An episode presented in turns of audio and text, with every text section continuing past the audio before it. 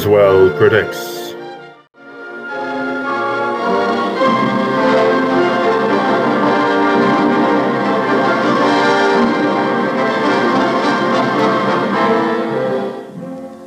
Greetings, my friend.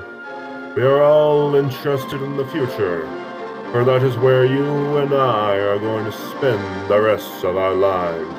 And remember, my friend, future events such as these will affect you in the future. You are interested in the unknown, the mysterious, the unexplainable. That is why you are here. And now, for the first time, we are bringing to you the full story of what happened on that fateful day. We are bringing you all the evidence based only on the secret testimony of the miserable souls who survived this terrifying ordeal. The incidents, the places. My friend, we cannot keep this a secret any longer. Let us punish the guilty. Let us reward the innocent. My friend, can your heart stand the shocking facts about grave robbers from outer space?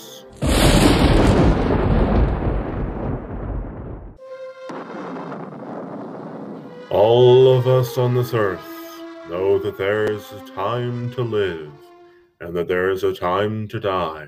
Yet death is always a shock to those left behind.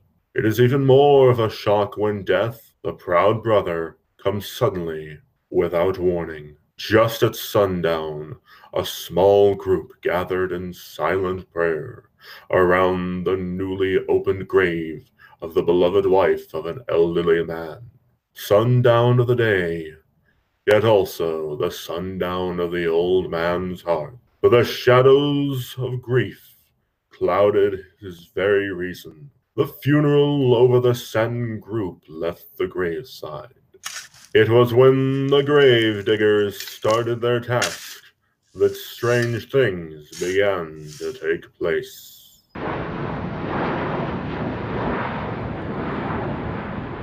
15 to 4. Yep, right on schedule. There's the old San Fernando Valley out there now. You better radio in for landing instructions, Danny. Right, Jeff. Burbank Tower, this is American Flight 812, over. Wouldn't surprise me any if he's asleep this time of morning. American Flight 812, this is Burbank Tower. If I were asleep, you'd never get on the ground. Your case, maybe you'd be up there for good, over. You got me that time, Mac? This is American Flight 812, requesting.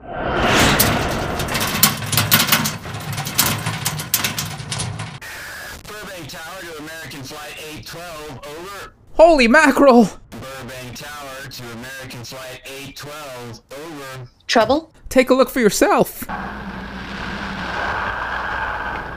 That's nothing from this world. Burbank Tower to American Flight 812, are you in trouble?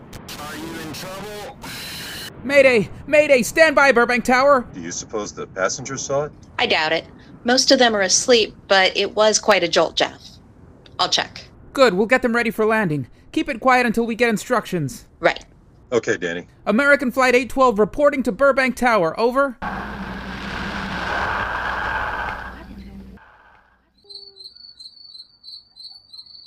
Later that night at the graveyard, two grave diggers go about their business, unaware that the grave they dig may be their own.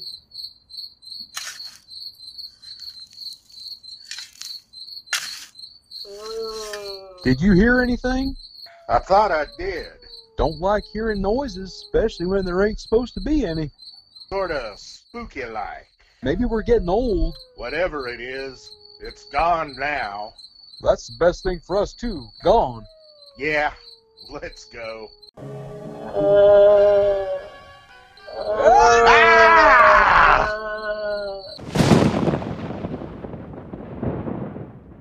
The grief of his wife's death became greater and greater agony.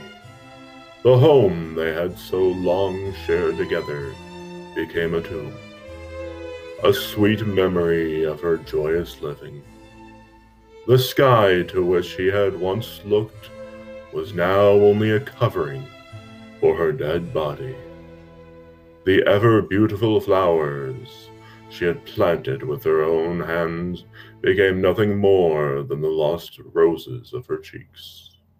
Confused by his great loss, the old man left that home, never to return again.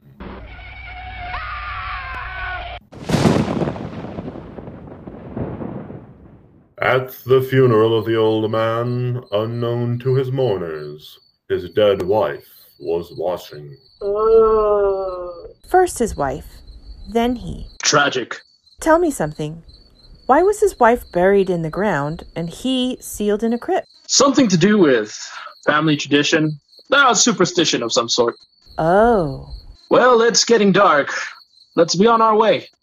Then, as two of his mourners left the old man's final resting place, the girl discovers the grave digger's corpses.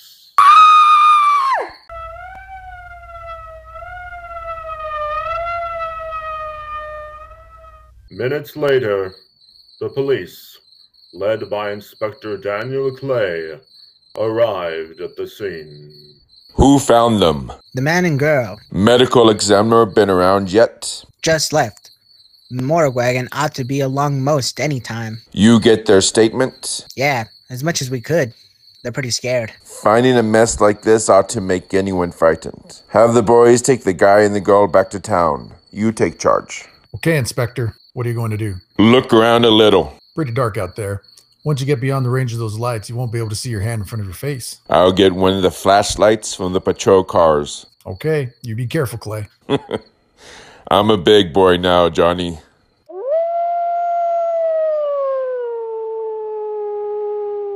Looks like a bobcat tore into them. Yeah. Say, Lieutenant, did you get that funny odor? How could I miss it?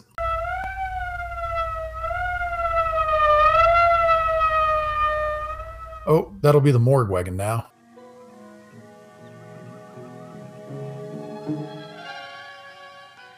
Across the cemetery, at the home of pilot Jeff Trent and his lovely wife, Paula.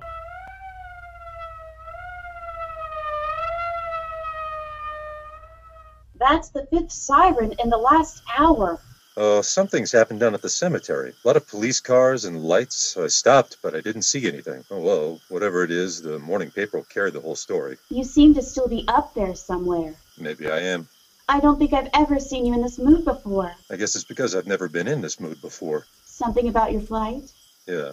What happened, Jeff? I saw a flying saucer.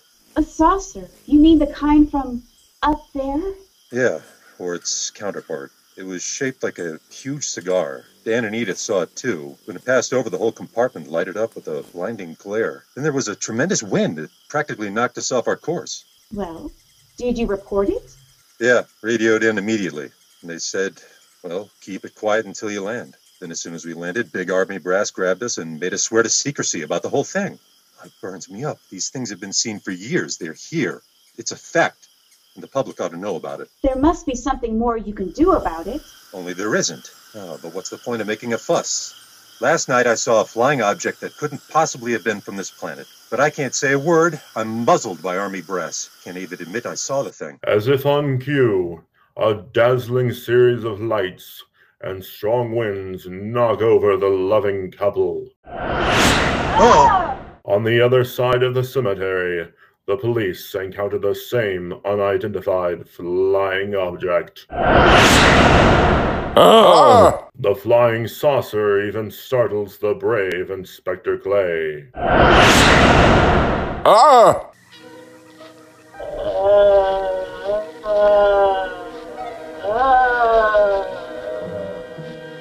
Alone in the darkness, surrounded by headstones of the deceased, Inspector Clay encounters the old man and his wife, who are now deadly ghouls.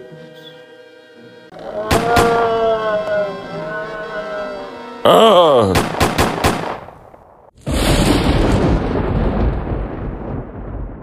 Sounds like Clay's in trouble.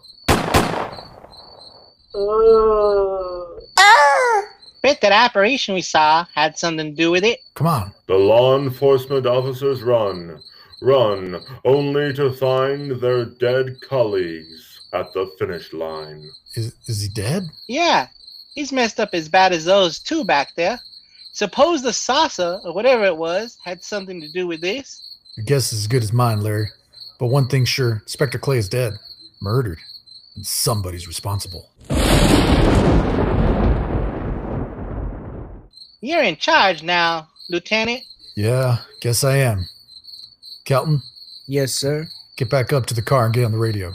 Tell the coroner he's got to make another trip out here. Well, how about the lab boys? Who do you think was left back at the car? Boy Scouts? Come on, Larry. Hear the music play, hear the women cry. Mourners come to pay their last respects to the beloved Inspector Daniel Clay. Greater love hath no man than to lay down his life for another. It is always difficult to have last words over the grave of a friend, and Inspector Daniel Clay was a friend. A dear friend to me and to all of us. The bell has rung upon his great career. Now we lay him to rest. A rest well deserved, but so premature. Creatures of the night have risen. Flying saucers land on American soil, and still the government keeps it a secret. Who is behind these macabre events? What is happening? Why are these strange occurrences taking place? How can we hope to survive this deadly peril? Brave Inspector Clay met his untimely demise trying to find answers to these questions. Who, my friends, will be next to fall? Fall at the sinister clutches of grave robbers from outer space. Stay tuned for the next installment, for your very soul may depend on it.